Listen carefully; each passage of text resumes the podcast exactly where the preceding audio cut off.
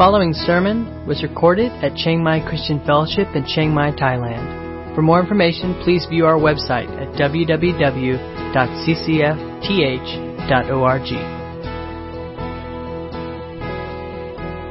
Well, good morning, church, and Merry Christmas to you. Good morning. Um, if you could, uh, open, if you've got a Bible, if you could open it to Luke chapter 2. Luke chapter 2. Uh, and I want to add one more reading to the readings we've had this morning. I, this morning I want to talk to you about Mary, uh, the mother of Jesus. Uh, and I want to add one more reading. Uh, this is uh, Luke chapter 2. So, uh, and verses 21 to 35. So, Luke chapter 2, 21 to 35. so this is the time when Jesus is circumcised in the temple. So he's eight years of age. Uh, we begin with that, and then he comes, well, I think that's in the temple, but then he comes to the temple for sure, uh, and um, for his purification. So we're going to read these two events. And I want you to note what Simeon says to Mary at the end of this reading.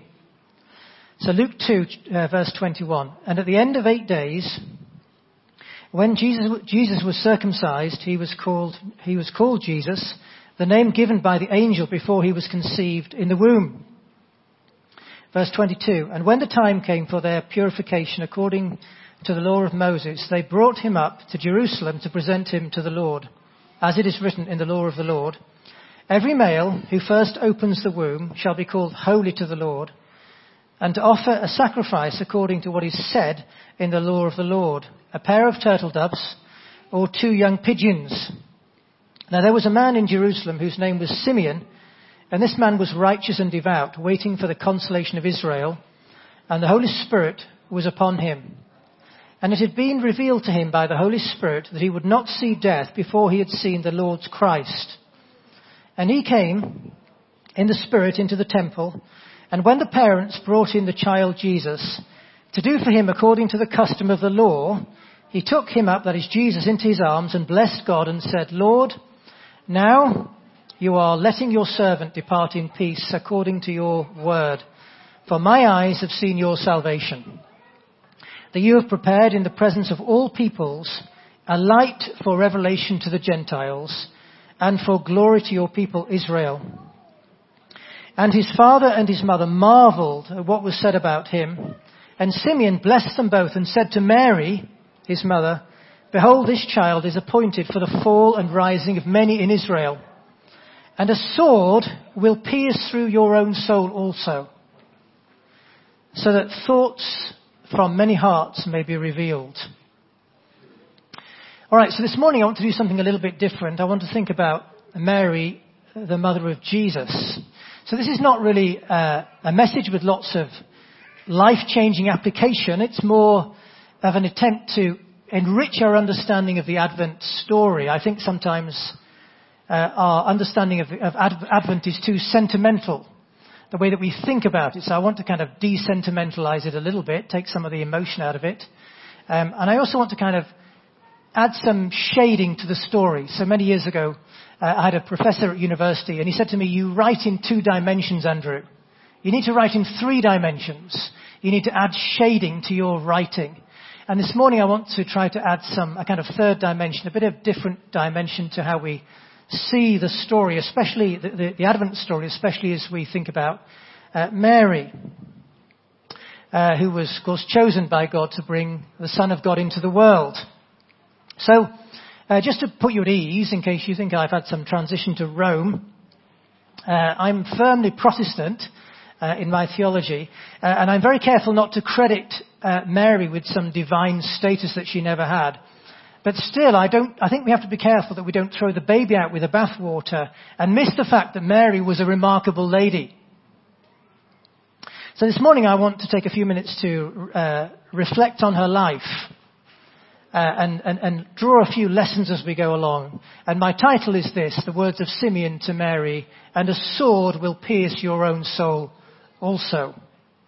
So I've got six headings. They're going to be brief. Mary was poor and young is my first one. Uh, my second one is Mary's submission. Uh, my third heading is a, a, virgin conceives. My fourth one is Mary's disgrace. My fifth one is Mary's journey. Uh, and my sixth heading is gifts and words that prophesy. Gifts and words that prophesy. So my first heading is this Mary was poor and young. And young. So the first thing to say about Mary is that she was a very ordinary Jewish girl, and very much a girl, I think.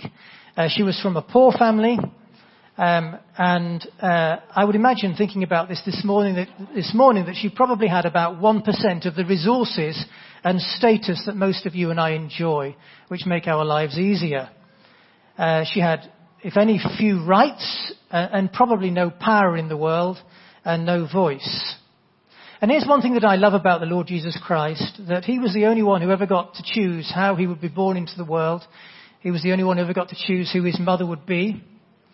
Um, and when he did make those choices, he didn't make the choice to be born into wealth or nobility. Uh, Jesus came and he identified with the poor of the world.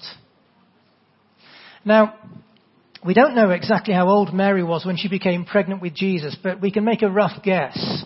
So the commentators tell me that in the first century, a Jewish, in Jewish culture, a girl was betrothed by her parents to her future husband uh, between the ages of 12 and 14.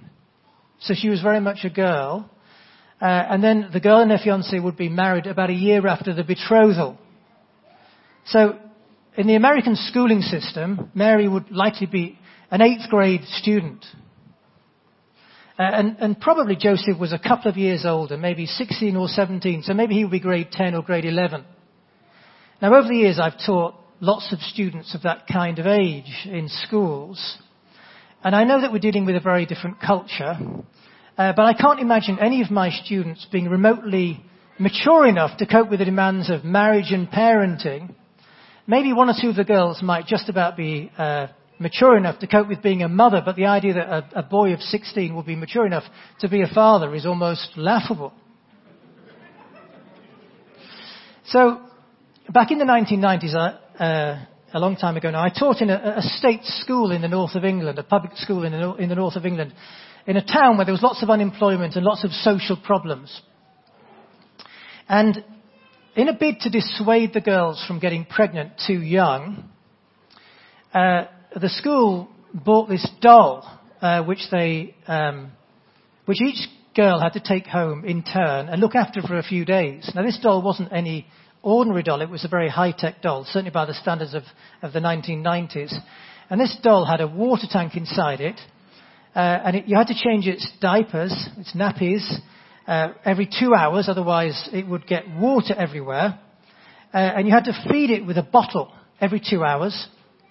And it also had to be cuddled, or, and it had to be rocked as well regularly. Um, you see, the point is that this doll needed lots of attention, um, including right through the night at regular intervals. And if you didn't give it att- attention, it would cry this incredibly loud cry and scream so that nobody in the house could sleep. And the thing was, it had no off button. You had to put a code in the back to turn it off, and they didn't have the code. So one by one, the girls took this doll home and they came back a few days later looking tired and exhausted. Uh, but soon the teachers decided that their policy of only giving the doll to the girls was a sexist policy. Uh, so they decided that all the boys should take the, this doll home in turn as well and have a turn looking after the baby. So the first um, one that was given, the first boy that was given this doll, uh, took it home for the weekend. I think he was 16 years old, if I remember correctly. So about the age of Joseph. Uh, and on the Monday morning, he came in looking very sheepish into school, and he produced this doll, but it was wrecked. He'd taken a hammer and smashed it to pieces. And he said that the, the, this doll's crying had driven him crazy. But here's my, this is my first point, and I, that we shouldn't miss is that Mary and Joseph, it's quite worrying, isn't it, actually? But here's the thing we shouldn't miss, is that Mary and Joseph had to take on the demands of parenthood at a very young age. She was 14 or 15 years old. Secondly, Mary's submission. So in the biblical account uh, that we read from Luke uh, earlier on, so Mary is visited by the angel Gabriel, who tells her that she has found favor with God and that she will conceive a child in her womb and bear a son. And Mary is incredulous. She's amazed. As well she might be. And she says, How can this be since I am a virgin? And the angel replies, Well, the Holy Spirit will come upon you, the power of the Most High will overshadow you, therefore the child that is born to you will be called Holy, the Son of God. And Mary says, and we shouldn't miss this, it's really powerful. She says, Behold, I am the Lord's servant. Let it be to me according to your word. Now, the problem with these stories is that we're too familiar with them. Uh, but in the familiarity with these stories, we mustn't miss Mary's remarkable willingness to submit to God's plan. Uh, she doesn't complain that her life plan has been interrupted. She doesn't complain that her bucket list may not be fulfilled, things she wants to do in life. She doesn't object because she's not been given a consent form that she's uh, to sign. She's not been given one of those. That's what we might do today. She just says, my role is to be the servant of the Lord. You know, sometimes we say to our children, uh, God has a plan for your life. And, and that's true. It's a good thing to say to your children. But there's a better thing to say to your children, and it's this, that that God has a plan and he seeks to incorporate you into his plan. Uh, that's far better and more accurate. God has a plan and he will incorporate you into his plan. And you see, Mary found herself caught up in God's plan and in the light of that, her submission is remarkable. It's an amazing uh, window into the condition of her heart that she submitted so quickly to the Lord's plan for her life. My third heading is this, a virgin conceives. A virgin conceives. So let's kind of uh, think about this conception, this virgin con- conception. So the claim of the Bible, of the New Testament, is that something happened to Mary that is a one-off in the history of the world. That a virgin conceived a baby. And that Jesus was conceived supernaturally. Now, if we knew nothing else about the life of Jesus, then we might mock at this point, uh, and in fact, many people have mocked. Uh, so I've met many atheists over the years who mock the idea of, idea of, a, of a virgin birth, despite the fact that most of them believe in the virgin birth of the universe.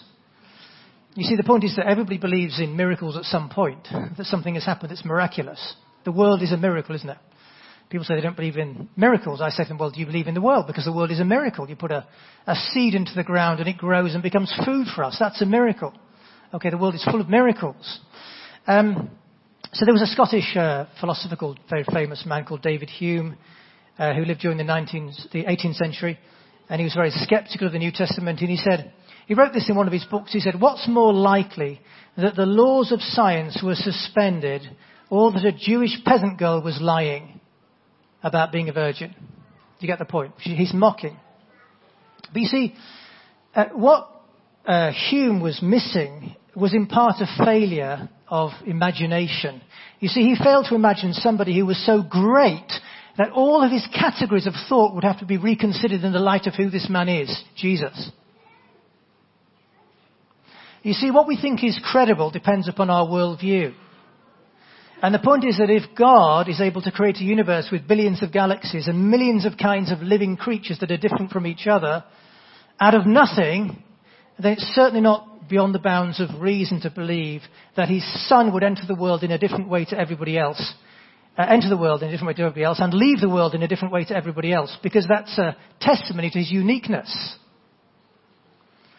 So here in the Advent story, we're reminded of the colossal claim that we Christians live by and we proclaim to the world that a virgin gave birth to a child, that the line of sinful Adam was interrupted in the birth of Jesus. He was, Jesus, he was fully God and he was fully man. And the claim goes like this. It extends from, obviously from his virgin birth but it goes to this, that if you put Jesus Christ at the center of your world, then life stops spinning in incomprehensible circles and begins to make sense. You see, this is the one that we're dealing with at Christmas, the one that we remember at Christmas. And the lesson I want you to see is this, that if you make Jesus small, then he is less believable. If you just reduce him to his humanness, then he is less believable. But it's his it's his difference to you and I that demands that we give him our attention. You see, that's the point. If Jesus was just, if Jesus was, just like you and I, he couldn't help us. It's because he's the God man that he can save us.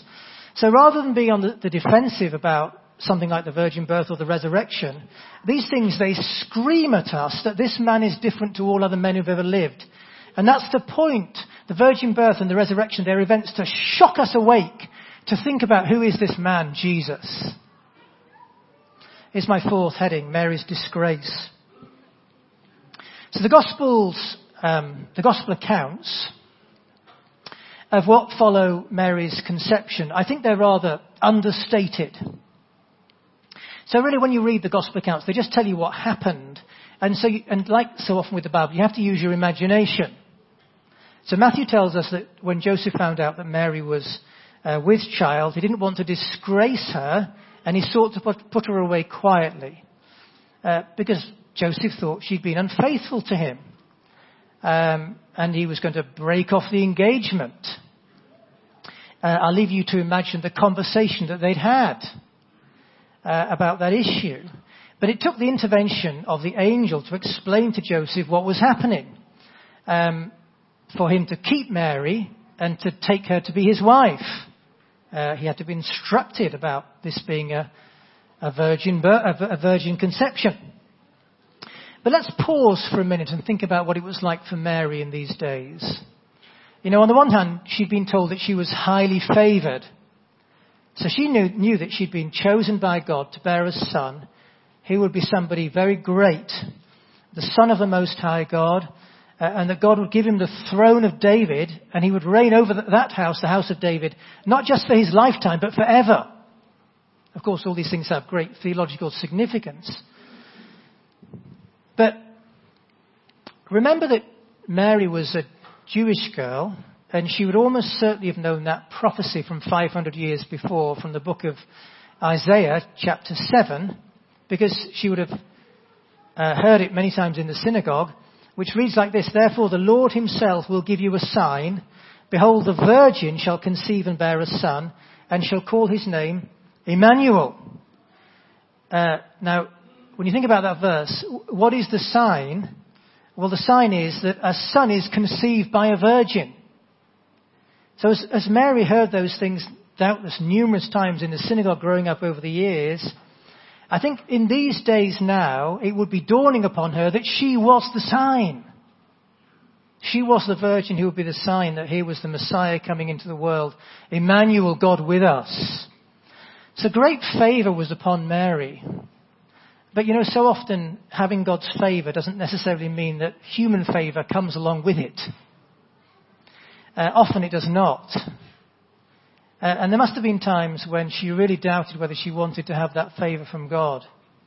Can you imagine the anxiety of knowing that soon you would develop your baby bump and anticipating the disgrace that would come upon you and your family in a culture where as far as your family was concerned, as far, as far as the village was concerned, your baby was conceived out of wedlock. These things brought great disgrace. You know, this wasn't um, 21st century America where 40% of babies are born out of wedlock. It wasn't the United Kingdom where 50% of children are born out of wedlock. In this culture, it was a scandal to have a baby out of wedlock. It was conceivable that Mary could have been stoned to death for carrying a baby that people believe was conceived through immorality. Uh, and that's why her submission to God's plan, which we thought about before, must have, must have been uh, loaded with personal courage. Mary had a huge amount of courage to be able to handle the, the kind of pressure that she must have experienced. And then imagine Mary, there she is with a baby bump. Uh, she is ostracized, no doubt. Um, and perhaps when she, uh, imagine her trying to speak up and explain what had happened to her. Do you think anybody would have believed her? Do you think, do you think you would have believed her? I seriously doubt it. You see, this is my lesson. There are times when we have to be content to know that our vindication comes from God alone. That God's approval is sufficient even when everybody else misunderstands us.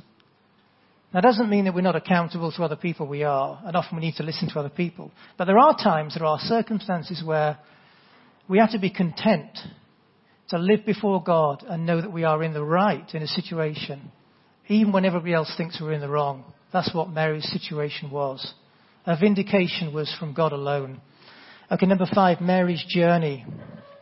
So as we know, there was a census organized by Caesar Augustus and Mary and Joseph were forced to travel from their hometown in Galilee in Nazareth all the way down south to Bethlehem because a prophecy in uh, Micah had to be fulfilled. It's a small window into how God uh, rules the world, how he is sovereign in this world. Uh, that uh, when Caesar Augustus called this census, he was only doing the will of God in order that prophecy would be fulfilled for the Messiah to be born in Bethlehem. Now, the distance from Nazareth to Bethlehem is about 90 miles. That's 144 kilometers. So remember that Mary is 40 weeks pregnant at this time. Uh, and very likely, she walked the distance, or maybe she waddled the distance at 40 weeks pregnant. 90 miles. Now, in case you've got a Christmas card at home, and we had a picture here earlier on with a cute donkey, maybe you have a picture of a donkey at home with Mary on the donkey knitting some nice clothes for her baby. It's um, an established fact that in first century Israel, only the rich had donkeys. Poor people didn't have donkeys. Very likely she walked 90 miles, 144 kilometers. Now, my wife and I have six babies, or we've had six babies uh, over the years. And I don't even want to speculate what my wife would have said to me on the, the day or the few days before she was about to give birth at full term that we were going to uh, go, we had to go on a journey of about 90 miles. That's about two thirds of the distance to Chiang Rai from here. I don't even want to speculate what, speculate what she would have said to me. But Mary arrives in Bethlehem uh, because there's no room at the inn. Uh, and seemingly she gave birth to her son in a shed that was uh, that housed animals, not the kind of place that uh, you would want to give birth to your baby. And Jesus is placed into a manger, which is a, an animal feeding trough. Uh, most Western mothers, I think, would faint at even the thought of it. Um, in the United Kingdom, where I come from, when you leave hospital, hospital, with your newborn baby, a nurse will accompany you, accompany you to your car to make sure that you have the correct car, car child seat, car seat, and that it's fitted correctly. And if you don't have a, the correct car seat, then you can't take your baby home. Uh, but nobody had done a health and safety inspection for Jesus in the stable. He was placed into a manger. Uh, I used to be in a church where there was an elder, uh, this was in England, uh, and he'd been a missionary doctor in Nepal for many years. Uh, and when he used to preach his Christmas sermons, he would rattle off about five diseases that he was amazed that Jesus didn't pick up by being put in a manger in the first century. But seemingly, Mary took it all into her, stride, in her stride. And of course, I'm not going to talk about how very soon afterwards she was uh, uh, soldiers were coming to kill her baby and, uh, and they had to escape into Egypt. So Mary had an enormous amount of things which were very stressful for her and on her plate. And then my final point is this gifts and words that prophesy. Gifts and words that prophesy. Let's think about these um, gifts that the, uh, the Magi, or the wise men as we call them, gave to Jesus. You find this in uh, Matthew's Gospel. Uh, they were gold, frankincense, and myrrh, and each one was symbolic. So the gold points to royalty, Jesus' kingly status. Now, frankincense is a, is a white resin or gum that you get from behind the bark in a tree. You, you cut the bark and out comes this resin. It's used in perfumes and incense. Uh, and when it's burned, then frankincense gives off um, a beautiful aroma. U- it was used by the Israelites in their burnt offerings, and it speaks of sacrifice.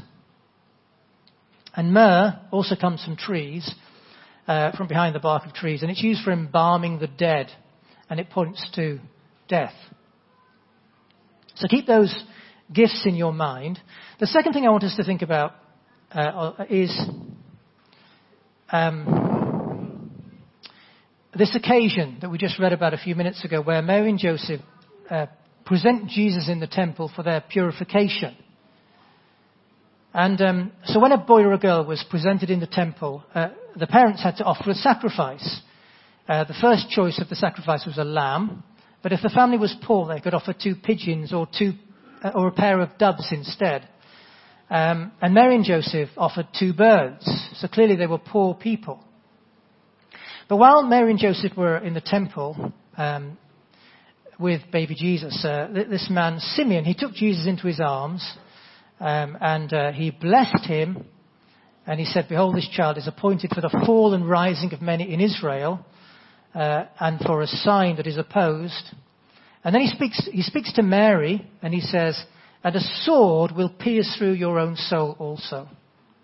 Now, what, what interests me this morning as we finish is this this throwaway prediction, and a sword will pierce your own soul also. So Simeon, who is speaking under the inspiration of the Holy Spirit, predicts a time for Mary when she will experience such great distress that it will feel like a sword is being thrust into her very soul. Now, we read earlier on that Mary was a thoughtful lady. Uh, and uh, Luke tells us that Mary treasured these things up in her heart. That's all the events surrounding the birth of Jesus. She pondered them in her heart. And I sometimes wonder what she thought the future would bring. You see, there was the myrrh, symbolic of death, which was strangely given to her baby at the moment when, when death is furthest from our minds. Who's thinking about death when you have a baby? And frankincense, which is used in, in, the, in temple sacrifices. And then there was that sword that would pierce her own soul. And then there was the name, you know, Gabriel specifically told Mary and Joseph that their baby was to be called Jesus. Jesus means uh, Yahweh saves or Yahweh delivers. And even more specifically, the angel said to Joseph, You shall call him Jesus, for he will save his people from their sins. You see, this was no ordinary baby. For most people, their first child is the center of the universe, or the center of their universe, sorry. Um, but for Mary, she had to come to terms with the fact that her baby really was the center of the universe. That history hinges on his arrival into the world. So let's just for a minute as we finish, let's, let's wind the clock forward 33 years. So Mary is now 46 years old roughly. And John in his gospel tells us that Mary was one, was one of those uh, people who was standing at the foot of the cross of Jesus after he'd been crucified and nailed to that cross. Now, I'm speculating now, but I suspect that as Mary looked on in those hours at the cross, that she was remembering things from the past. That gift of myrrh, which speaks of death, of frankincense, which speaks of sacrifice. They were, they were visual prophecies at the very start of his life, that that little baby that she once held in her arms that he was born to die and die as a sacrifice for others. Or maybe she was recalling the words of Simeon, who said, and a sword will pierce your, your own soul too. And you see, I think that moment had come at the cross as she watched her firstborn son naked and suffering in terrible agony on the cross. You see, Mary lived to see the destiny that her son was born for. She lived to see the fulfillment of the predictions about her baby. Mary suffered terrible pain. What terrible pain she endured. And yes, in the scheme of things, it was uh, uh, Jesus would be the Saviour of all who would ever believe in Him, including Mary. But for Mary, Jesus was more than her, than her Saviour alone. He was also her Son. And I think, you know, in those terrible hours as Jesus hung on the cross, and maybe my mind uh, is a bit run, runs away with itself a little bit. But I think as he hung there on the cross and she's there at, at his cross, that she's remembering the first kick in her womb all those years ago. A little boy, the first kick he ever made. What mother forgets that? Or maybe in her mind she could see him as a little baby bouncing on her knee Or maybe she, could, she was picturing his first smile. Parents always remember their child's first smile. Or maybe she could see him taking his first steps and, or saying his first words. Or maybe when he was a bit older, she remembers him excited because he'd completed his first work of carpentry as an apprentice carpenter. You see, Mary knew that he was different. She always knew that he was different. Uh, she'd been warned that he would bring her great pain. But I doubt if she ever thought that it would end like this, with her son hung up in the midday sun, bleeding and dying. Mary was ripped apart with a with grief that only a mother can know. Mary suffered terribly. And what I want us to see this morning is that we should never worship Mary, but I think we should remember Mary with great respect and honor her life. She was a remarkable woman. You see, in one sense, we are all connected back to her. I know Jesus Christ is the only Saviour but we should honor the lady who brought him into the world.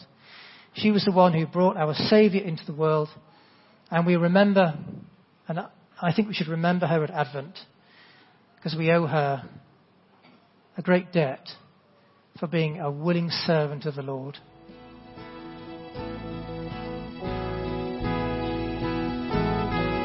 You've been listening to a sermon recorded at Chiang Mai Christian Fellowship in Chiang Mai, Thailand. For more information, please view our website at www.ccfth.org.